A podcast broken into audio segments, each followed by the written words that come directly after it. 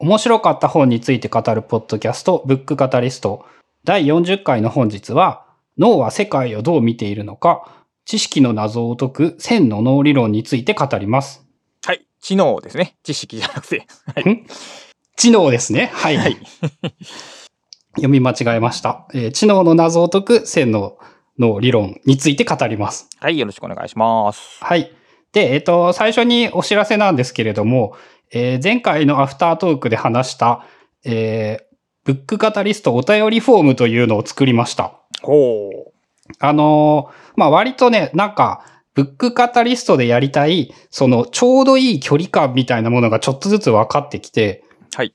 お便りを送っていただいて、それを読むっていうのも、えー自分が思う、今思っているちょうどいい距離感に、ちょうどいいような気がして、うんうんうんうん。えーお便りを、お便りを送っていただいたら、えっ、と、まあ、本編の最後に時間とか余裕があればっていうイメージなんですけれども、読ませていただいて、で、えっ、と、幸いなことに、ブックカタリストオリジナルグッズ、しおりというものがですね、え我が家にちょっと余っているので、え読ませていただいた方には、え手動でそのしおりを3枚セットぐらいでお送りしようかなと考えています。はい。まあ、あの、イメージとしては、そのラジオの、ラジオに送られてくるハガキのイメージですよね、多分。そうそうそう。で、えっ、と、最近ね、その、コミュニティを盛り上げる目安として、そのガイドラインというものが重要だっていうことをすごい思い知って、はい。えーお便りを読むというのも、すごくいいガイドラインになるなと。うんうんうんうん。お便りを送ろうと思っても、あの、どうやって書いたらいいかって、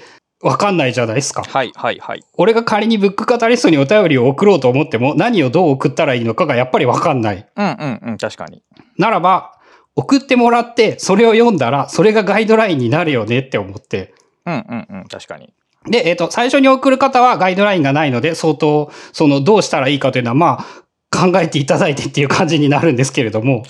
まあでもその、もし普段ラジオとかポッドキャスト聞かれている方であれば、そこで読み上げられる、その感想、番組感想のイメージが、まあテンプレート的になるというか、モデルになるというか、そんな感じですよね、きっと。おそらくそうですね。で、まあ、あの、ちょっとブックカタリスト独特で面白いかなと思っているのが、この本面白いから読めというものを熱い文章に書いて送っていただければ、それを紹介するというのもいいのかなというのを思っていて、まあそうですね。あと紹介した本を自分はどう読んだとか、なんか、あなたたちはこう言ってたけど、私はこう思います、みたいな、そういうのでもありですね。うん、これはこっちの方、こういうところが面白かったと思うという意見は一番参考になるという意味では良いですね。はい。まあ、あと素直に、あの、褒めてくれる、面白かったですみたいなのも、え、嬉しいので、送っていただければもちろん嬉しいですし、そうですね。いろいろ。なあ、まあ、こう自由にっていうとまたやりにくいんで、だから、紹介したい本とか、本、えー番組内の本の感想とか、関連本とかを、まあ、えー応援メッセージを添えて送っていただけると嬉しいなと。いう感じですね。で、まあ、あの、しおりも送りますので、ぜひ、あの、いらない方は住所欄を空欄にしておいていただければ、あの、いらないんだなっていう意思表示になるので、で、住所は一応、まあ、あの、一定期間経ったら消すし、送ったら消すという形で、えー、アナログな処理になるんですが、そういう感じで、手元には残らないようにしようと思います。はい。はい。という、ということでお便りお待ちしておりますという話から本編です。はい。で、えっ、と、今回は、えー二人読んでる本なので、どう進めるかですが、えーっと、まあ、簡単に書誌情報からいきますか。そしたら。ですね、えっ、と、は、八えー発売が4月の20日になってるかな？見る限りで。はい、えー今年出た本で、しかも結構最近で、早川書房さんからハードカバーで出てます。で、えっと、まあ、ジェフ・ホーキンスという方が著者で、僕この人全然知らなかったんですけど、あの、早川書房さんの編集者さんを一人僕ツイッターでフォローしてて、その方が紹介されてたんで、で、まあ、なんかいかにも、あの、面白そうな、なんかね、面白そうな本っていうのはね、そのオーラが 出てるんですよ。どこから？を、物質から？いや、わからない。表紙かな？表紙とかタイトルとか、帯メッセージから、まあ、おこれは、あの、俺にとって面白いよっていう雰囲気が出てたんで、中身もろくに調べずに買ったんですけど、まあ予想通り面白かったという感じの本で、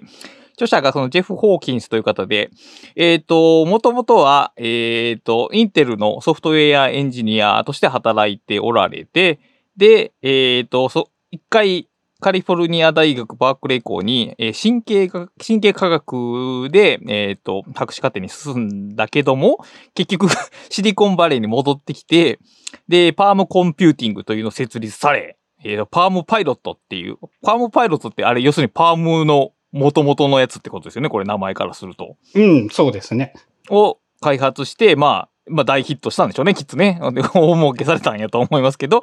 えー2002年にレッドウッド、えー神経科学えー研究所を、まあ、自分で作ったと。えーで、えーそれを研究所が、えーささっき言ったそのバークレー校に、えー移されて、で、この人はまたヌメンタという会社を別に設立されたと。だから、研究者でありつつ、えー実業家でもあると。まあ、利息のわらじを共に最大限発揮されている方っていうのが結構特徴的ですね、この方は。ですね。で、本にも書いてあったんだけれども、えっ、と、本人がやりたかったことは研究者っぽいんですよね、どうやら。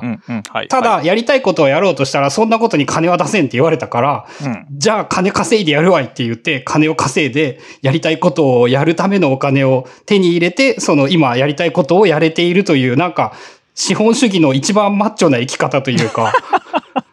アメリカっぽいよね。アメリカっぽい、そう。まあでもこの人の研究がやっぱりそのお金を取れなかったっていうのはやっぱりこの人の研究が先を行き過ぎてたから感は多分あるんでしょうね。おそらく、その本の内容とも絡むんですけど、あの、良くも悪くもすっげえ夢みたいなことをたくさん語ってますよね。そういう本で結構だからアメリカンドリームの本でもあるという、まあ面白い。だその意味でも物語的面白さがありますよね、この本自体に。そうですね。あと、あの、そんなに詳しくは書かれていないんで、そのあたりのメタメッセージ的な、この人がそういう由来があってやっているというのも、ある程度理解しとくと面白さが増えるうんうんかもしれないですね。確かにね。で、まあその本の内容なんですけども、えっ、と、タイトル、本、えー脳は世界をどう見ているのかっていうタイトルで、えっ、と、洗脳脳理論洗脳脳理論か。えっ、と、英語のタイトルだと逆で、洗脳脳理論が、えー、The Thousand Brains がえーメインタイトルなんですけど、まあ、脳に関する新しいセオリー、理論ということで、えっ、と、結構、この本自体は脳の話なんですけど、 big picture の話をしてますよね。あの、正直タイトルが、その、 A Thousand Brains なんですけど、はい。えっ、と、そこは3分の1ですよね。全体としては3分の1やね。まあ一応、骨子にはなっているんやけど、えーっと、章立てで言うと、第、え3部構成になっておりまして、一部がその、まあ、いわゆるその、著者らが提示している線の脳理論っていうもの。あるいはその、知能の成り立ちっていう、脳における知能の成り立ちっていうのはこうじゃないかっていう、かなり大胆で新しい仮説というか、まあ、本人らは理論と言ってますけど、まあ、のところの紹介。で、第2部が、えー機械の知能ということで、人間の知能が仮にその洗脳理論、洗脳脳理論で、えー作れるとしたら、機械の脳はこうなって、機械のおける知能もこうなっているべきだろうみたいな、機械における脳と今の、今のその、いわゆる、えー何？機械知能えーと、人工知能と呼ばれているものと、その本来あるべき機械知能とのこの違いっていうのを論じられた上で、まあ、あなたたちが今考えてるその知能ってちょっと違うよねっていうことをまず言わ言うのが第2部。で、ここまではある程度想像ができる範囲だったですうん科。学脳と科学知能の話なんですけど、3部が、えー人間の知能という章立てで、これはもうね、大胆に SF なんですけど、えーっと、まあ、人類の使命とは何かを考え直そうということですね、大きく言うと。うん。その最初の2つぐらいはちょっと社会的な話でしたかね、3, 三部の。で、その後が、あの、もう SF でしたね。うん、完全に SF で、私たちが人類、人類というものが、まあ、遺伝子によって、まあ、生物的に、えー進化してきたと。それ一方で、それとは別に、まあ、知能というものを、えー構築したと。で、私たちが、じ私たちか、私たち人類が、人類が滅亡した後に残すものは、果たしてどちらなのか、遺伝子なのか、知識なのか、あなたはどう考えますか？私は、えー遺伝子じゃないと思います、知識と思います、ということを、まあ、言っておられるという本で。まあ、脳科学の本、内容をはるかに飛び越えて、むしろ、まあ、知能っていうのが人類にとってどれぐらい重たいものなのかっていうことを、まあ、えー提唱している内容になってますね。そうですね。あの、ざっと大きく振り返って、その一部のところは、ああ、すげえ読みやすい、なんかめっちゃわかりやすい、面白いなって思っていたけれども、はい。えー後半のインパクトがさらにでかいせいで、そっちの印象が圧倒的に強い。それでもやっぱりね、い一部と第二部の半分ぐらいが非常に面白いですね。これは。脳科学の本の中でも、脳神経学の中の本の中でも、非常、なんかドラスティックというか、あの、大胆な話で、かつ、なんか、ああ、そういうことかっていう風に落ちる感覚もたくさんあって、そういう意味では、えー非常に役立つ本でもありましたね。そうですね。その自分の場合で言うと、まあ、えっ、と10、10冊以上はこういうジャンルの本を最近読んでると思うんですけれども、えーおそらく、まず、一番、なんて言うんだろう、楽しく読めたというか。いい意味であんまり難しくなくって、はいはい。えっ、と、スムーズに読めて、言っていることもすごい納得しやすくって、その、一冊目として最強なんじゃないかという感じはしますね。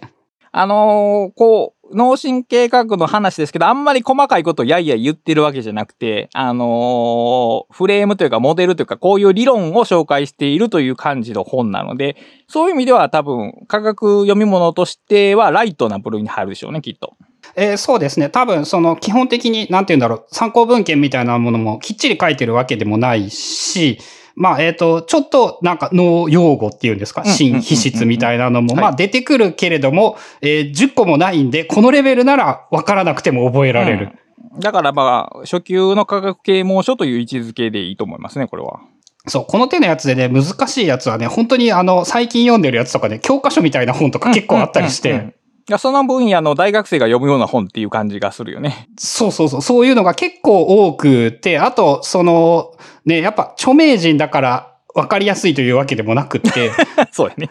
その、その分野の巨匠の名前も何人か知ったんですけれども、えー巨匠であるほどなんか書いて分かりづらいとか、そういうこともある中、おそらくこの人はやっぱビジネスの人なので、その伝えるのがうまいんですよね、多分。だから、プレゼンテーションの感じがするよね。だから、そういう意味では。そう、だから、えっ、と、脳の勉強ではあるんだけど、ある意味 TED なライトさっていうか、んんんあるあるある。みたいな読みやすさがあって、まあやっぱ一番すごいな。おそらくね、翻訳の方もね、うまいんですよね。太田直子さん。はい。えっ、と、じパッと見で、いつも時間がないあなたにだとか、はい。人類とイノベーションだとか、あと他にも多分ちょっと手元で見つかったのがそれだけなんですけど、あ結構、とね、僕の Scrapbox では、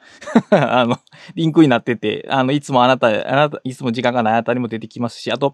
デジタルで読むのと紙の本で読むのっていう、えっ、と、インターシフトさんの本とか、あなたの脳の話っていう、これは、あと、デイビッド・イーグルマンだったかな？の、脳系の話も。まあ大御所のやつですね、それも。うん、だから、結構、なんすか、その分野にも、長けてはるんでしょうね。おそらく。あの、面白いのがやっぱこの分野だと 3, 三人ぐらい、そのしょっちゅう出てくる翻訳者の方みたいなのもいてその中の一人で、えっ、と、まあ、やっぱ数をこなしているだけあってっていう分かりやすさもあるイメージですね。で、えっ、と、まあ、その3分の内容なんですが、どこを、全部をまともにやると長いんで、やっぱ一部ですかね、主主要に扱いたいのは。そうですね。まあ一部の中でも全部が全部っていうか、あの、あれかな、それぞれ一番印象に残ったというか面白いと思ったところは何があったっていうのが良いですかね。じゃあ、あの、ゴリョウさんからどうぞ。これね、一番面白かったのは、その脳は座標で物事を理解するというやつ。えっ、と、そこがおそらく他の本では見たことがなかった話で、そして言われるとすっげえ納得身が深いというか、まあ、その座標っていう概念をもうこれ以上詳しく説明しようがないんですけど、そのどうやら人間の脳というものは物事を座標系で理解しているらしいというのがそのこの人たちの理論なんですよね。はい。で、あの、座標っていうと、一般的なその地図とか空間みたいな二次元、三次元だけを想像するかもしれないんだけれども、必ずしも、その、もっと多くの4次元、5次元的な概念を使って、人間はどうやら脳を理解している、脳は物事を理解している可能性があるっていう話が、すごいね、あの、今時の脳の仕組みのこと、脳はなぜその忘れるのかとか、物事を、例えば、えっ、と、記憶術として、なんて言うんだろう、場所と紐づけて覚えるといいぞってあるじゃないですか。な記憶の宮殿とか言いますね。うんなんか部屋を目をつぶって部屋をイメージして、なんかドアを開けるとここに何があって、右手には何があって、左手には何があって、とかっていう、その記憶術って、まんま座標やんと思って、うんそうですね。あれ、こんなに、その、って言われたらもうなんか納得できてしまうし、あとその丸暗記というものが覚えられないということも、その座標に関連しないから覚えられないっていうことでもあるっていうのが、なんかこのね、座標という一言で全部説明できてしまったというのが結構衝撃で。うん。で、えっ、と、もう一個すごいなと思ったのが、じゃあ例えば、えっ、と、座標で覚えるって地図なら余裕だよねって言われるんだけど、じゃあ例えばその哲学の概念みたいなのって、どうやって座標で覚えるのって言われた場合に、うん。イメージするの難しいんですよね。なるほど。確かに、え、哲学の分野だとかって、それ座標ですごい覚えづらいよねって思っていて、で、実際にこの本にも、その概念の知識というものが覚えるのが難しい理由も、座標に配置することが難しいからだって言ってて、はい。あ、それもそうだね。その哲学って概座標に配置するの難しいからすげえ覚えづらいけど、地図とか、あと図解がわかりやすいって図解ってまんま座標だし、うん。地図を覚えるとかもすごい図解的に簡単だし、えっ、と、まあ、漢字の書き方を覚えるはやっぱ回数を重ねればわかるんだけれども、うんうんえー掛け算という概念は座標で理解するのは結構難しいと思うんですよね。なるほど。因数分解をどうやって覚えようとかって座標で覚えるのはやっぱ難しいから、はい。その学習として結構難しい。うん。で、歴史なんかは、例えば、えっ、と、その座標的に人物だったり、えっ、と、時系列だったり、地図だったりっていうものを紐付けて覚えれば覚えるほど覚えやすくなる。あの、うんまあ、特に社会なんてあの丸暗記をいかに脱却するかがテストでと良い点を取る秘訣だと思うんですけど、はい。それも全部座標の話にすると納得できてしまうというか成立できてしまう。これはすごいな。もうこの、このワンセンテンスというか、い一テーマだけで、なんかね、あの、お得感があったぐらい面白かったですね。そうそうそう。あだからこれは、あの、実用で役立つって言うたのは、まさにこのところで、で、まあその座標っていう言葉の概念がかなり広いんですけども、ある、まあ物事の配置とかですよね。で、覚えるということで。で、まあ、えーまあ年表とかもそうですね。年表も配置で覚えますし。で、例えば僕の中で言うと、例えば、まあ Evernote とかを使ってるとするじゃないですか。で、で、一番上にインボックスがあったんですけど、例えばある操作を変えて、なんかインボックスを真ん中ぐらいにやったとするじゃないですか。で、次の日、インボックスを探そうとして、どこを行くかっていうと、 I を探すんじゃなくて、もう左上に手が行ってるんですよね。うん、あれ、もう座標ですよね。並び順って座標だよな。座標を、だから、あらゆる記憶が座標を通して行われているのではないか。だから、場所を使ったら覚えやすいよっていうのはこれまで言われてましたけど、そもそもその知識のモデル全てが座標ではないかっていうのはかなり大胆な不縁で、でも確かにそれはそうやなと。その、配置だけじゃなくて、これだから関係性を含むんですね。だから座標っていうのは A, A の要素と B の要素がどのような位置づけにあるかっていうことを含むんで、だから、あのー哲学の知識の座標っていうと、だから A さんの考えと B さんの考えがどのように関係しているのかを理解することが座標に置くっていうことですよね、要するに。うん、そう。だからやっぱね、直感的には難しいんですよね。うん。うんだから、あのーおそらく、その哲学者、現役の哲学研究者は頭の中にそういう図、図というか、まあ図ですね。図を持ってるわけですね。その知識の図っていうのを。だから簡単に使える。で、僕らはそれを持ってないから話を聞かされてもわからない。これが要するに全体像を知ってる人間と断片を知ってる人間っていう言い方で対比されるんですけど、その全体像って何やねんっていうのが、今ここで座標であると。概念の座標であると、はっきり言えるようになったっていうのは、まあかなり大きな前進ですね。ですよね。なんかね、何勉強するにも役に立つやんと思って、さっき言った哲学にしても、だから、えっ、と、まあ、いかにマップにするかなんですよね。いかにマップにするか、うだから適切なマップに落とし込めるかかな。だから。うん。で、人によってやっぱその覚え方が違うとかっていうのも座標の組み方が違うんだよねっていう。組み方が違うと見え方も処理系も違ってくるから、まあ、例えば同じものでも違うように見えてくるっていうのはあるし、だから逆に専門家は似たような地図を持ってて、それで話ができるっていうことでもあるでしょうね。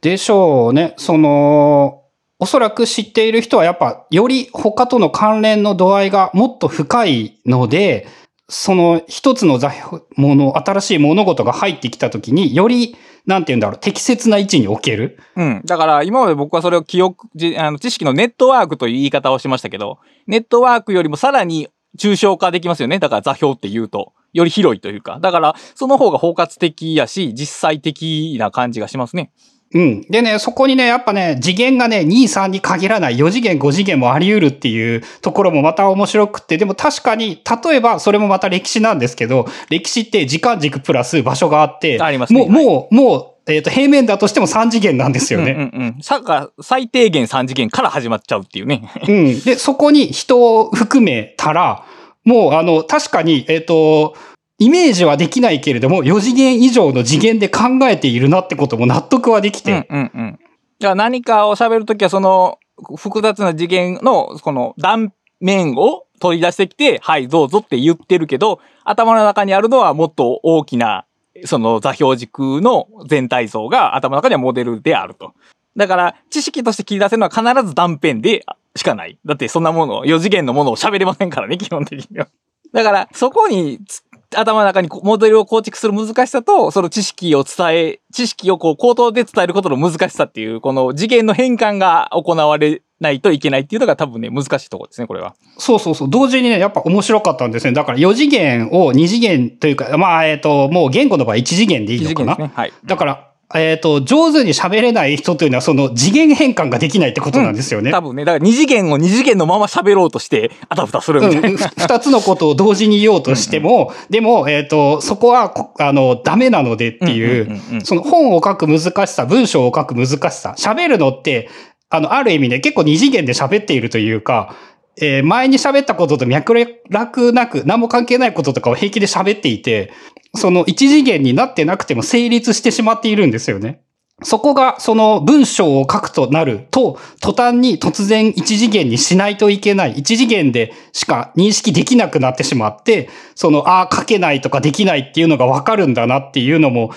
座標で解決できる。解決じゃないな、えっ、と、納得はできる。うん。あとその一次元の情報であるにもかかわらず、えー目次っていう構成を立てることによって、本の内容に座標を与えることができるんですね。だから、わかりやすい本は、いや、わかりやすいじゃない。内容が汲み取りやすい本は、リニアにもかかわらず、座標が与えられてると。だから、適切な座標を作れば読みやすい本ができるっていうことも言える、言えますね。そうですね。ああ、そうか。あとさらに言うと、どういう順番で読んでいけば座標が作りやすい、えー一次元のうん、うん、そうそうそう。だから、 Scrapbox と本はやっぱり違う媒体なんですね。 Scrapbox は座標がないので、あれは。ないっていうか、あれなんじゃないですかね。やっぱ多次元宇宙なんじゃないですかね。 Scrapbox は。で、その読む人が、その任意に、そのリニアを作っていける。だから、書き手が、おそらくこれが読みやすいであろうという配列、配列か、えー座標を読者に対して与えることがしにくいっていう違いがある。うんうん。なので、えっ、と、やっぱ、もそもそも読書という体験は人によって違うんだけれども、あの、も、もっと違うものになってしまうというか、まあ、意図したものを伝えられる可能性が限りなくないですよね。うん、だから読者の読みたいように読まれてしまう。まあ、しまうっていうとちょっとネガティブに聞こえますけど、あのーある知識を、ある座標の元で伝えようと思ったら本の形を取らざるを得ないかな。まあもうその Scrapbox でも、を使う場合でも、例えばそれはちゃんとリンクによって順番と、えー階層を指定してあげないと、読み手は座標を持ってないわけですから、そこを、そのギャップをどう埋めるかっていうことを、コンテンツの書き手はやっぱ考えないといけないっていうことでしょうね。で、面白いのは我々は時間軸に沿って一次元にしか物事を理解できないはずなのに、はい。えっ、と、まあだから図解がわかりやすいはもちろん理解できるんですけど、でもスクラップボックスで飛び飛びに読むより、やっぱリニアに本一冊を読んだ方が全体は理解できますよね。うん。じゃあ書き手が頭の中に座標を持ってるからでしょ。座標を持って上手に展開図にしてくれているから、から。だから、それがない人が書いた本はやっぱり分かりにくいと思うんですよ。まあ文章がわかりにくいんじゃなくて 構成がわかりにくいってやつうんですよね。っていうことがお起こるゆると思いますね。そこのやっぱ変換の能力、まあでもそれをな、どうやって学べるかとか技術を身につけるかっていうのはまたこの本の話のレベルを超えてしまうから難しいのか。でもやっぱそれは本の書き方っていうものも座標に置かれるんでしょ？うきっと。ああ、じゃあ、えっ、と、例えば俺の中にぼんやりと座標としてイメージはあるかもしれないけれども、やっぱ二次元、一次元に切り出せるほど、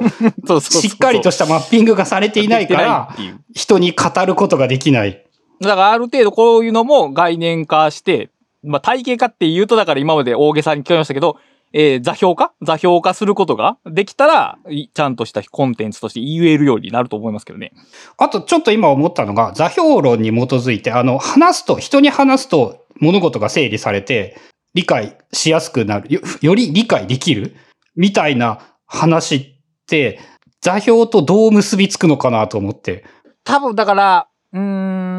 おそらく、まずそこに座標があったことを確認する。ふわふわしてるやつをもうちょっと固定する？して、で、それを一回、一個ずつ、一個ずつ部品にしていくから、あの、座標のパーツが分かりやすくなって、で、あ、そこにそういう次元があったのかと再発見できる感じじゃないですかね、きっと。ああ、じゃあ、じゃあやっぱ語ることは座標を作ることだという言い方ができるのかな？それで言うと。これはでも、あれですね、今の問題提起はちょっと僕の中で新しい課題として見えましたので、その、そうですね、わ、型、書くことで分かりやすくなるのは座標系とどう関係するのかっていうのは、ちょっと大きいもん、宿題としてちょっと引き受けておきます、今の。今のは面白い問題ですね。まあなんかそのいいいいヒントというかそこが理解できるともうちょっと面白くなりそうですよね。そうと少なくとも書こうとして書けないときに座標がないことが分かるってことは言えますね、まず。ああ、ここにこれが足りないということは書こうとしないと結構気づけない。分かるね。そこまでは分かりますね。あと、分かっ、頭の中にある図表、図、頭の中にある、その、えーその配置みたいなんが書くことを通してどう自分で再自覚されるのかはちょっともう一回検討してみます。これはでも考えてもみませんでしたね、その話は。展開図かな？なんか展開図っていう気がするな。なるほど展開図を作るとその固まるみたいななんか。で、た、た、たくさんの切り口を作ることでより理解しやすい次元になるのかな？あーあー、あ、もしかしたら、この、それ 3D モデルとしたときに、人に表そうとしたとき、やっぱこう、いろんな角度から見るからかな。うん。で、そのより次元を、次元を下げるとは限らないのか。限らないね、でもうん。そうか。いろんな次元を一次元に一回ずつ変換することによって、その曖昧な4次元、5次元みたいなやつのポジションがはっきりするみたいな感じなのかな。いや、だから頭の中に4次元があるとしても、うん。わ、それ分かってる感覚があるとしても、分かってない？いや、違うな。説明できない？いや、違うな。うーん。やめとこう。ちょっと、長なりそうだし、やめときましょう。まあ、あの、もしお、あい意見がある方がいれば、あの、お便りなどで教えてください。非常に面白い問題ですね。えーっと、僕もね、その話、あの、やっぱり座標系が一番ヒットしたんですけど、もう一個、あの、学習のために動く必要があるという話。ここれがね、面白かったですね。動くというか、動きを見る。変化をする。で、まあ、世界の方が動いてるときはいいんですけど、例えば部屋の中に入って、その部屋のことを理解しようと思ったら、自分でその部屋の中を動き回る必要があるっていう話。で、まあ、例えばホッチキスの仕組みを理解したかったら、ホッチキスを動かす、押す、押してどんな風になるかを確かめるっていうことをするわけじゃないですか。それによって、頭の中に、あの、ホッチキスのモデルが出来上がるっていう話をされてて、これは結局、例えば、プログラミングやったら実際に書けっていうのとか、数学やったら自分で計算式を書けっていうのと、もうほとんど同じ話ですよね。うん。知識を使ってみるとか、あの概念を用いて、哲学やったらその自分が知った概念をちょっと使ってみる？ある場面で。再構築とか 言っちゃうみたいなことを実際にやっていく。だから、ささっきのは物のモデルでしたけど、概念のモデルでも多分動かすことが重要で、変形とか応用とかをすることによって、その概念の理解がより深まっていく。それをしないのは、要するに丸暗記で終わってしまうっていう、この動かすことの、動く、動かすことの重要性っていう話も、僕は学習において非常に重要やなっていうふうに感じましたね。なんかあの、あれですよね。変化しているものからしか学べないみたいな言い方をしていたん。だったかなで、このあたりね、そのちゃんと、あの、自由エネルギー原理とかで言っているようなことを結構ちゃんと取り込めているというか、その優秀な脳の理論は、やっぱあの、他の脳の理論ともちゃんと違和感なくというか、矛盾なくちゃんとつながる感じがしますよね。そうですね。この本の中でも、その、えー、資質の一つの役割は何かっていうと、まあ、予測やと言ってると。この、この辺も面白かったですね。予測と、その脳の神経のメカニズムが その解説されてるとこが非常にね、あの、ミステリーを読んでるような面白さがあったんですけど、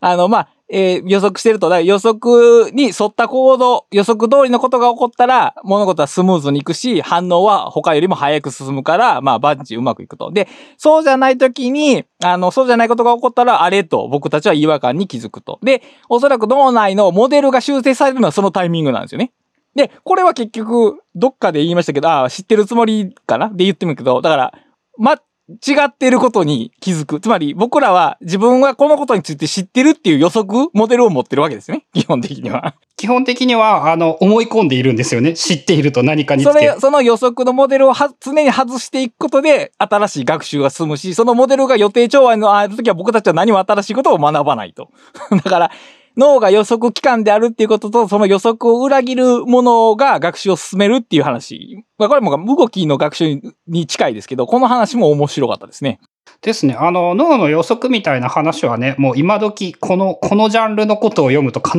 ずと言っていいぐらい書いてあって、うん、その、ある意味当たり前なんだけれども、やっぱこの本で書いてある説明とかが分かりやすいというか、腑に落ちやすい。落ちやすいですね。うん、っていうのはすげえ思って、あの、よくね、当時、思い出に残っている予測の話で、えっ、とね、サーモスタンブラーってあの、外が、飲み物が冷えないやつ。あれでね、あの、ホットコーヒーを飲んでいる時があって、当時ね、そのね、よくね、熱ってなったんですよね。わかるわかる。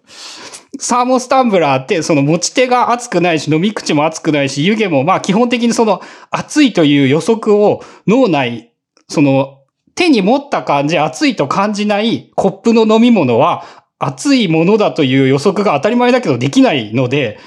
その、なんかね、ぬるいものだという予測を無意識でしていて飲んでしまうんですよね。あれでもそれ、その、その手に持ってるものが熱くないものは、飲み物そのもの熱くないっていう予測ができないっていうのは、よくよく考えると不思議なことですよね。この本で書いてありますけど。それだから手に持っているものって液体を、その統合する概念が背後にないと無理じゃないですか。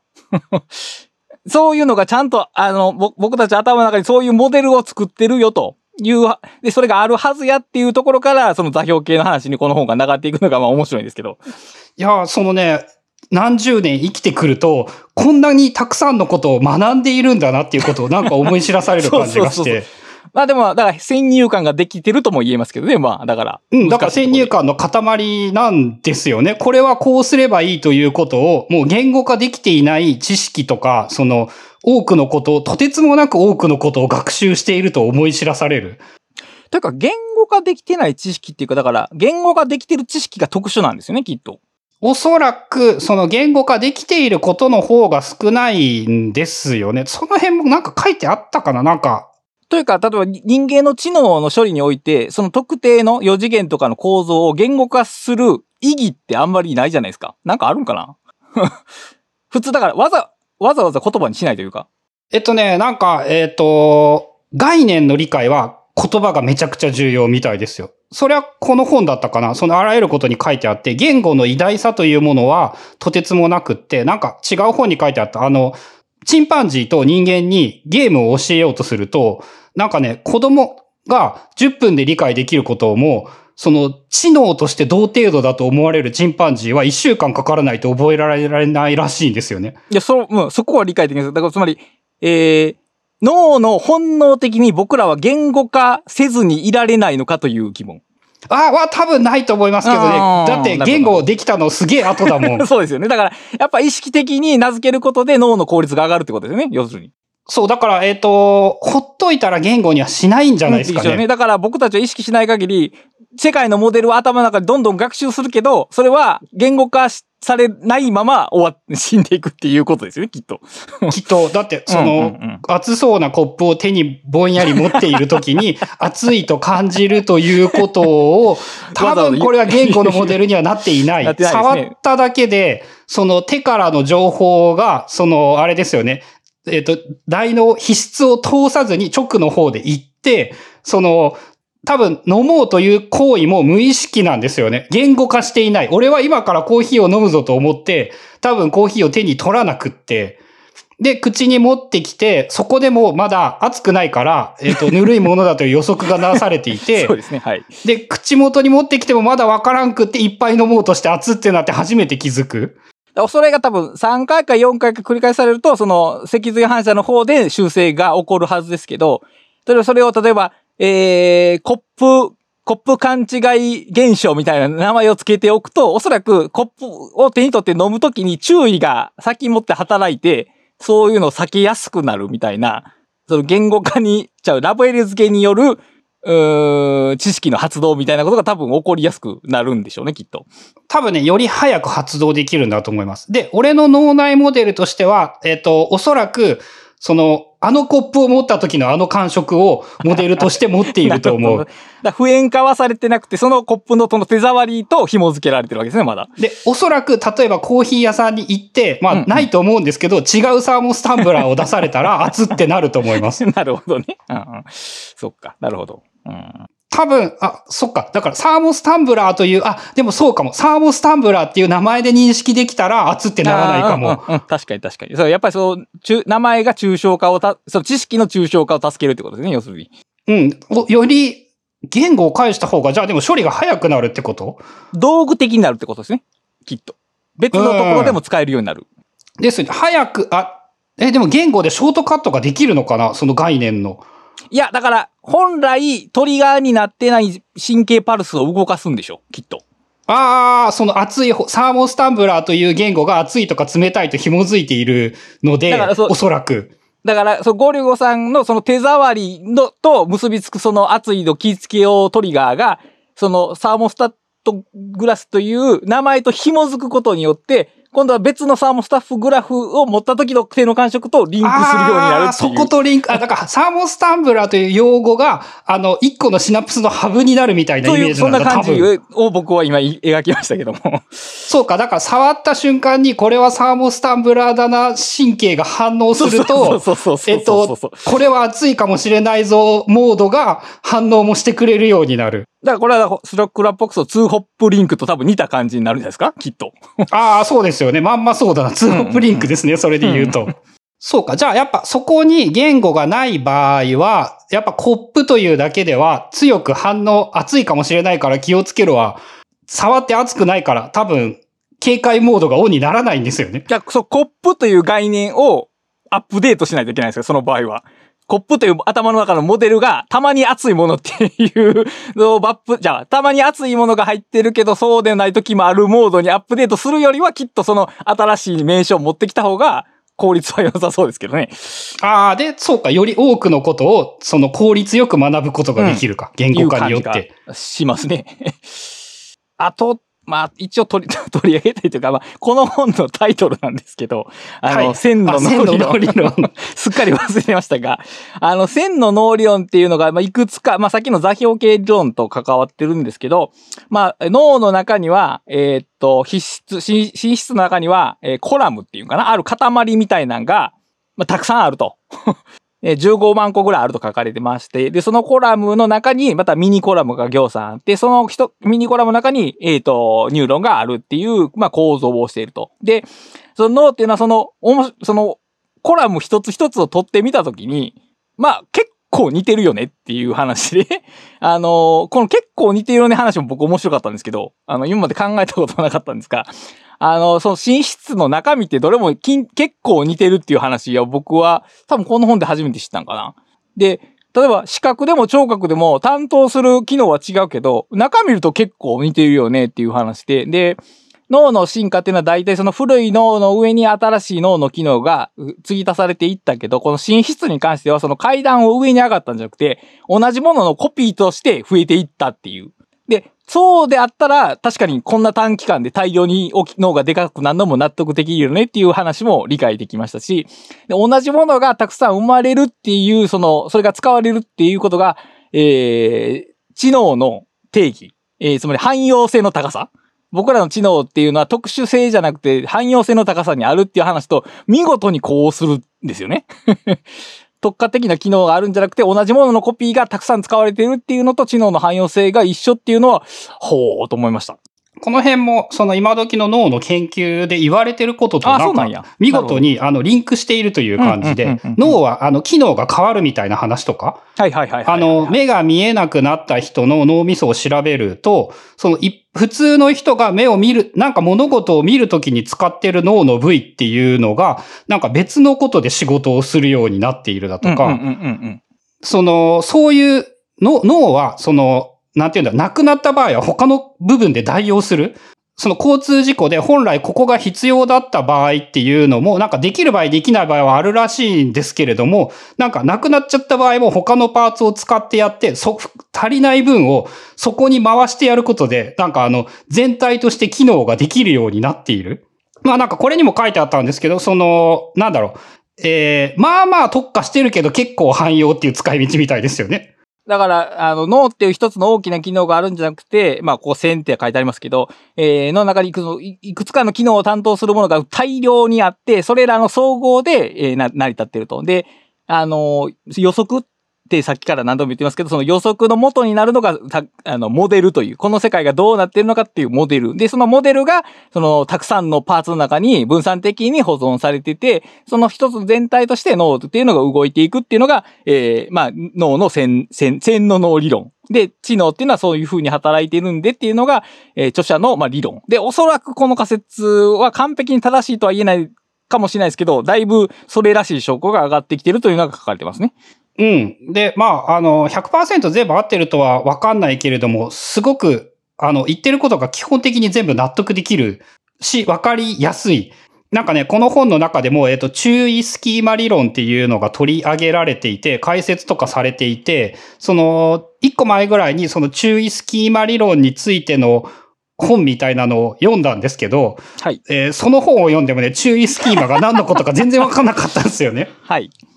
その、この本ではそういうことはなくって、その、ちゃんと言ってることが読んでいて、ちゃんと全部納得できて理解ができて、ああ、こういうことが言いたいんだなっていうのがちゃんとわかるっていう、やっぱそこがちゃんとしているというのはこんなに読みやすいんだって思って。まあ、あと予測に関してで言うと、なんかあの多数決だみたいなことを言ってましたよね、確か。これはでも多数決でしょうね、きっと。その大雑把に脳みそは1000個あって、これはこうなりそうってどう思うかっていうのが、えー1000人の脳脳みそさんが多数決で、これは危ないと思う、これは安全だと思うっていうので、あの、安全だと思った人の方が多ければ、安全だと判断して近づく。これ、でも民主主義のモデルですよね。で 政治にも応用できるかもしれない。まあだから、ほ本来的な政治の形、つまり、これらのモデルっていうのは、すべて、うーん、似てるけど異なる仕事を担当してるわけじゃないですか。まあみんな似てるけど人間同士ちょっと違うんですよね。っていうのと同じですよね。人間が、それぞれだから、えー集合値が機能する一つの前提として、その構成が多様性があることっていうことがあるんですけど、だからこれも一緒ですよね、きっと。で、あとおそらくすげえ大事なことが、それぞれが独立していること。そうですね。独立してるけど、ある、その、伝言するネットワークだけがあって、そこで投票はするけど、そこ、ここは自立しているっていう状況ですね。そう。で、判断は各自の判断で他者に、他者から入ってきた情報のみで各自が決定しないといけないんですよね。だからその周りの人がどう言ってるのかの、まあ、インプットはあるけど、えー誰が何に投票してるのかは気にしないっていうところですよね。うん。ができないと、その脳が一つの有機体として働かない。これはだから秘密選挙と一緒ですね。誰が何に投票しているか見たら民主主義にならないっていうのと一緒ですね。だから。構造的に、だから、そうですね、民主主義っていうのはある種知能のさ、実相というか、そういう感じがしますね。なんかありますよね。国家を一つの人間として例えるとか、そういうような例えをするときに、そのまんまそれやんっていうのがこれですもんね。で、実際にその通りになってるっていうのが面白い話ですね。まあもちろんそれは脳も失敗するわけで民主主義も失敗するわけですけど、そでもまあ大抵はうまいこといくってことですからね。まあ。うん。そして、やっぱりそれは多様性がないとうまくいかないってことですからね。ぜ全体主義が失敗したというのはやっぱ分かりやすい気がして。多様性、独立性がありつつ、メッセージをつなげるパイプラインだけは残っているっていう。で、独立性と言っても、周りのインプットはちゃんと入っているっていう、周りのシ孤ナプスとは立ではないんですよね。うんそうそうそう。そこが微妙なところやけど大切なところですね、これは。うん。そのあれですよね、前回の樽の人の話とかで、その、うんうん。その。世間を捨ててしまってはダメなんですよね。それは孤立になっちゃいますからね。うん。っていうところがまさに、ちょうど、そう、あの、あの、2部に行くと、やっぱちょうどそういう感じの話に変わってきますよね。この本で言うと。2部に入ると、まあ、機械の知能という話になってきて、まあ、AI の、現在の AI の、まあ、不完全さと、本来あるべき AI の話。あと、僕たちがその、えー SF 映画的に抱いている AI に対する恐怖って、まあ、ちょっと勘違いだよという話も入ってきますね。うん。あの、面白かったのが、その、さっきのちょうど線の脳理論の話と、コンピューターとの対比みたいなところで、あの、情報の伝達速度で言うと脳みそって、その、コンピューターに比べるととてつもなく遅い ?0.1 秒反応にかかる。電気だけじゃなくて化学反応が入ってきますからね。そうそう、化学反応は電気よりも圧倒的に遅いので、あの、信じられないぐらい情報の処理、処理じゃない、伝達速度、CPU で言ったら、あの、周波数は全く上げられないんだけれども、えっ、と、その1000以上のちょっとしたおっせえ CPU がすっげえうまく組み合わさると、その、未だコンピューターでもできないような処理がまだまだできる。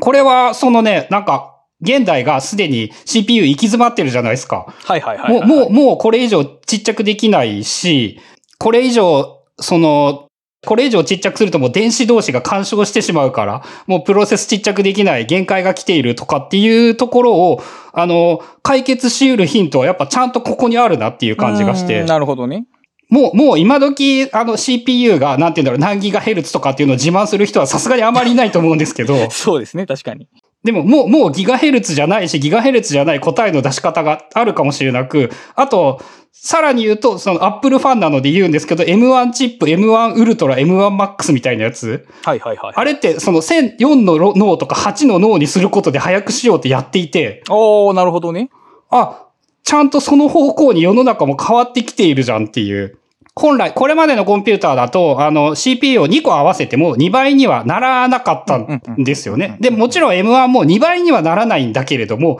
結構2倍に近いぐらい、4倍に近いぐらいいっていたりして、あ、そこは、その、まあ、そういうことを研究していたわけではないんだろうけれども、今後早くなるであろう期待値が持てるコンピューター、えー CPU として、その Apple の M シリーズがあるのと全く同じだなという感じがして。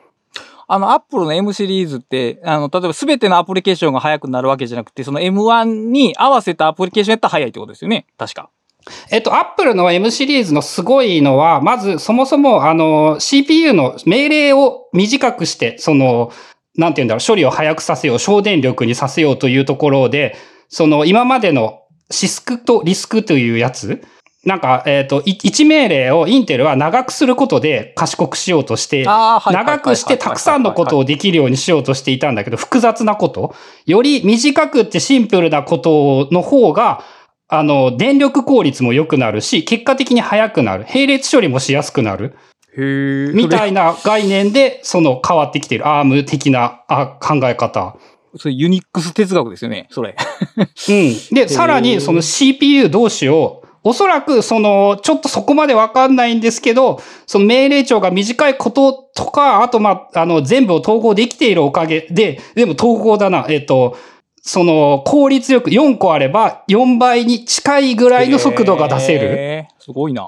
まあ4倍まではだいぶいってなかったかな。でも、その脳が密接に統合されて、複雑な組み合わせさえできるようになれば複雑な思考ができるという、その、やっぱインテルのやり方から脳みそのやり方にちょっと近づいたのかなっていう印象はあって。ね。うん。いや、それはでも面白い話だな。うん、コンピューターのブレイクスルーにもなりそうですからね、こういうところは。まああと、一個だけ、あの、予測に関連した話だけ一応しとくんですけど、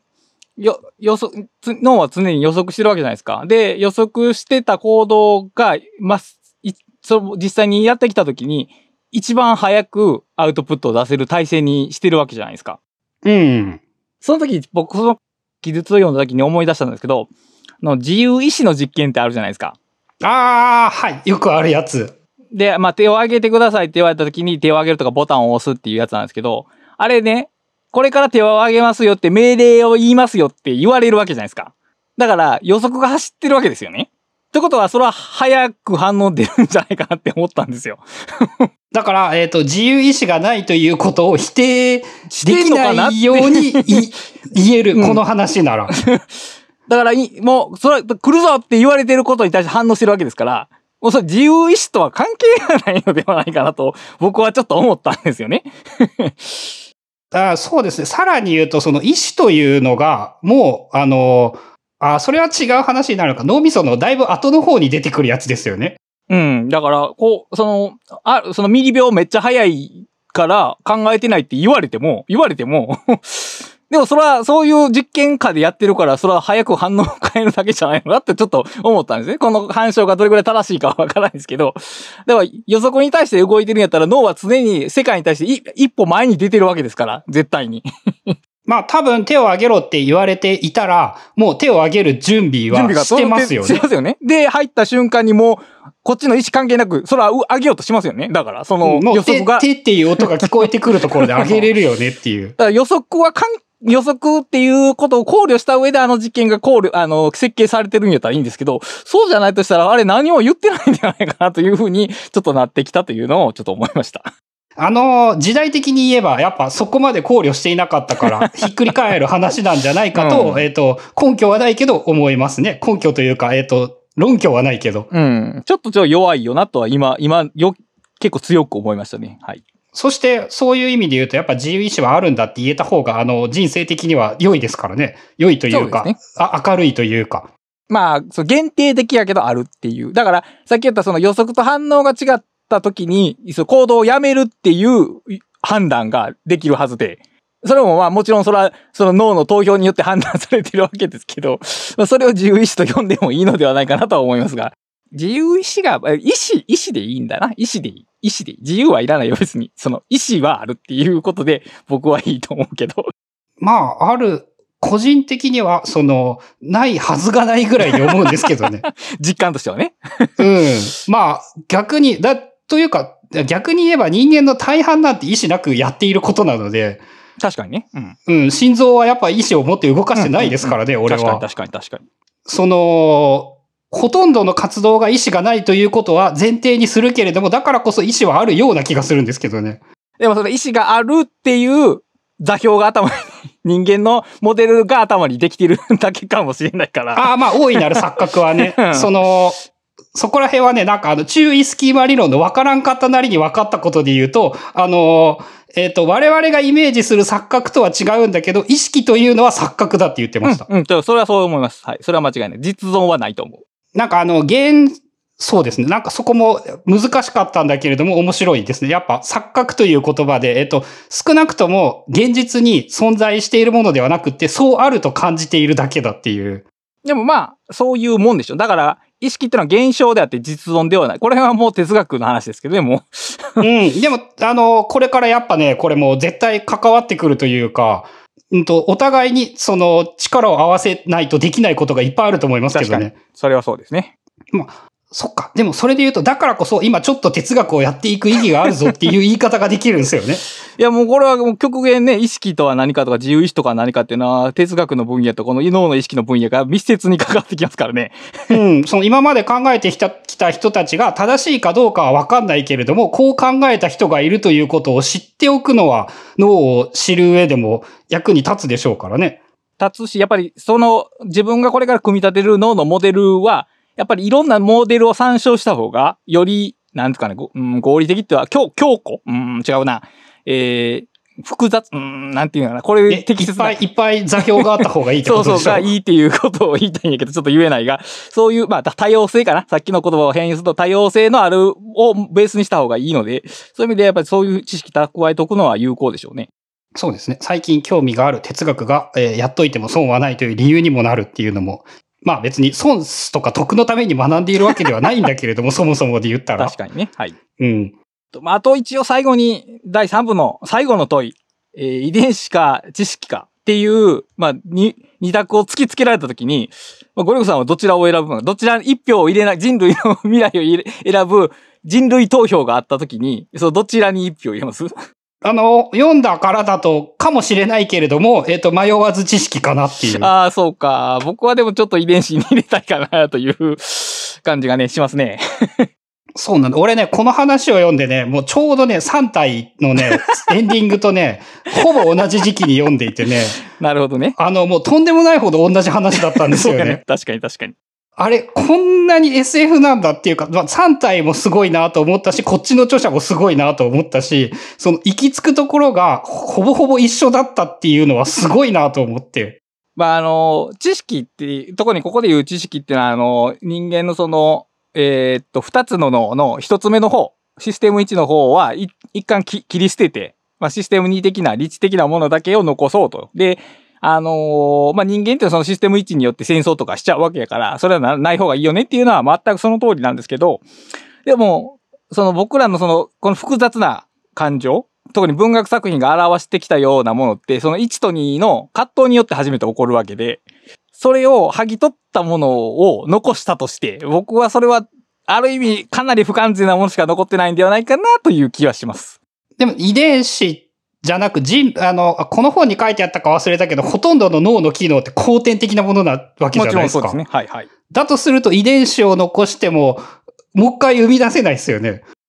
だから、それはそれでいいんじゃないかな。不完、その、不完全で残ってるぐらいやったら、もう、最終的にその知識っていうのは残ってなくてもいいっていう。まあ、当然あじゃあやっぱあれか、趣味の違いか、それで言うと。いや、確かにその、この本で言われたことの、その人類が滅亡して、で、もう何万年後に新しく出てくる人たち、生命体にとって、こういうのが残ってたら確かにいいですけど、でも、本当にいいのかはわからないよね、とは、ちょっと思いますよね。だから、に人類がと、例えばこう人類で言うとオーパーツが残ってたようなもんじゃないですか。はっきりとした形で。うん。それは本当にいいことなのかっていう。え、なんかね、もうただ、ただ純粋にロマンとして、この星にかつて知的生命体がいて、そこに情報を残してくれていたっていう、その結構ロマンにやられたけどな。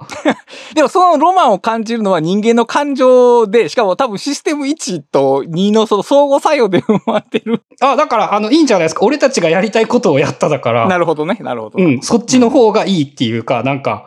あとはやっぱその歴史が好きだっていう意味でやっぱ歴史として残したいがあるんだと思うんですよね。僕はやっぱりその自分のを、自分の生物であるという位置づけを抜けない感じかな。抜きたくないという感じかな。だから、うんこういう葛藤を、その、いらないものとして扱いたくないっていう感じ？うん、なんかね、それがね、いらないとは思わないんですけど、割とね、なんか、その歴史の一部であるという意識っていうのかな、自分はあくまでも。っていうの、な、あと、その、それで言うと最近思うのが、あのね、この手のものを読んでいるとね、あの、死ぬことに対する概念がだいぶ変わってきて、なるほど。SF も含めて SF の話と脳の話と読んでいると、なんかね、あの、ただの思い込みかもしれないけれども、死への恐怖みたいなのがちょっと薄れたような気がして。それはあるでしょうね。だから、ある種自分を、その特別な個体として捉えなくなるっていうところはあるでしょうね。うん、なんかあの、所詮歴史の一部分でもあって、その、まあ、宇宙の話からしたら1秒なんていう次元にも満たない話だし、ねはい人類史から見てもそんなレベルだし、まあ、あとみんな死んできたんだなっていうことがなんかこう身に染みてわかるっていう確かに。それはそうだ。で、あとあの脳のアップロードの話もあの書いてあったんですけど、この本だと。あのー結局、脳をアップロードしても、えっ、と、コピーするだけなんで、うんうん、うん。あの、あんた死にますよって言ってるじゃないですか。で、あの、まあ、その通りだなと思って、そうするとやっぱ、所詮、そこはアップロードできても解決しないわけで、そうですね。うん、そういう意味でも逆になんかあの、死への恐れが減るというか、ああ、もうどうしようもないから、みたいな。うん、だから、えっ、と、そうだね。ちょっと前にあの、不老長寿系の話を聞いて、すげえ面白いなって思っていたし、まあ、あの、可能なら長生きしたいとは思うけれども、はい、あの、まあ、一家ぐらいの感覚がちょっと強まってきたっていうか、あ、でもまあ、あある種、だから、うん、健全ですし、昔はそれが宗教が役、担ってた役割ですよね、きっと。ああ、そっか。だから科学が、その死の恐ろしさを減らしてくれたというのはあるかもしれないですね。うん、まあ、科学、あるいは SF、つまり超科学ですね。っていうものの存在が、あ言ったら人間から離れた視点を人間に与えてくれるわけですからね。まあ、いろんな可能性はあるし、あの、もしそれ、なんて言うんだろう、遺伝子改変したらあと100年生きられるよって言われたらやりたいなと思う派閥なんですけど、なるほどね。僕はやらない派閥ですね。まあ、とはいえ、その、なんか、その、死生観が変わったという、もう言えるかもしれない。脳科学全般を学んで。まあ特に3体とこれを読んだら変わるでしょうね。うん、余計そうなる気がする。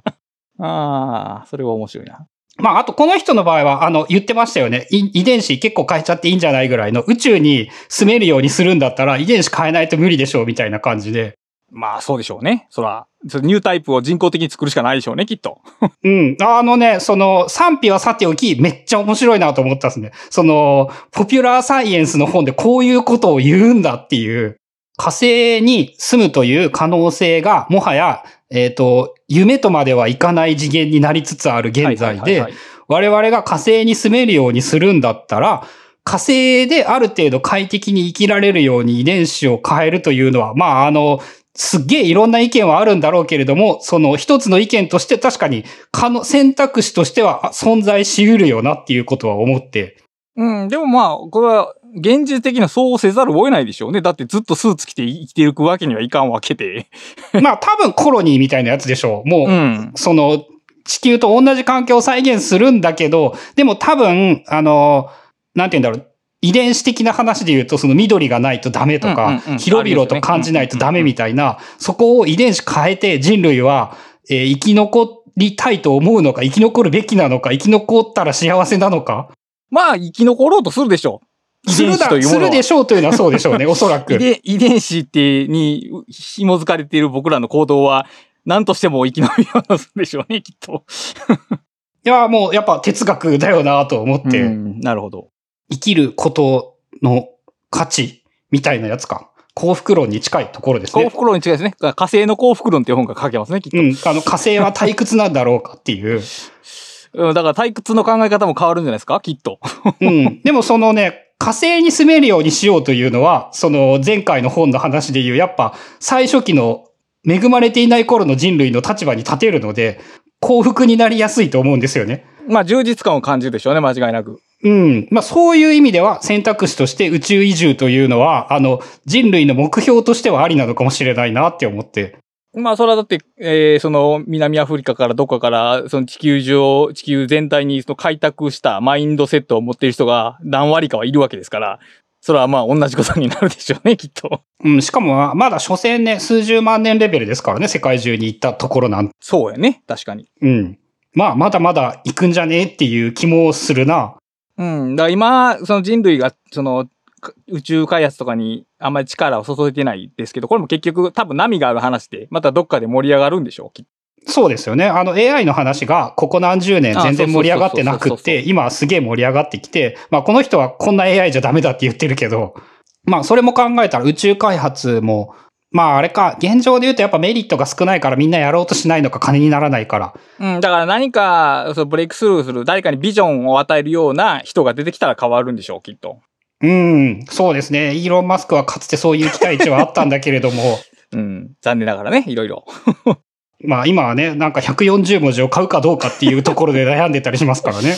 うん。まあちょっとね、ちょっとそのあなたの仕事じゃないやろっていう気はしますが、まあね、まあ大切なんでしょう、きっと。まあとりあえず、はい、1から3までどこも、おそれなりに絶対面白い本です、この本は。そうですね。個人的には、その、2位だけは、まあまあ知っていることが、他の本に書いてあることが多かったなという印象があったんだけれども、3は3体でしか読んだことがない話だったので、その、ちょっと次元が違うなっていう面白さでしたね。えっ、と、最初にも話したように、あの、お便りフォームも作っておりますので、お便りのフォームの URL なんですけれども、まあ最初はポッドキャストの概要欄に貼っておこうと思うんですが、今後はそのニュースレターの全文みたいなところにここからお便りを送れますっていうのを見られるようにしておこうと思うので、そのメールの登録などもしていただけると分かりやすくなるかと思います。あと、あのツイッターでのハッシュタグ、ブックカタリストをつけてつぶやいていただけるのも、えー全部確認しておりますので、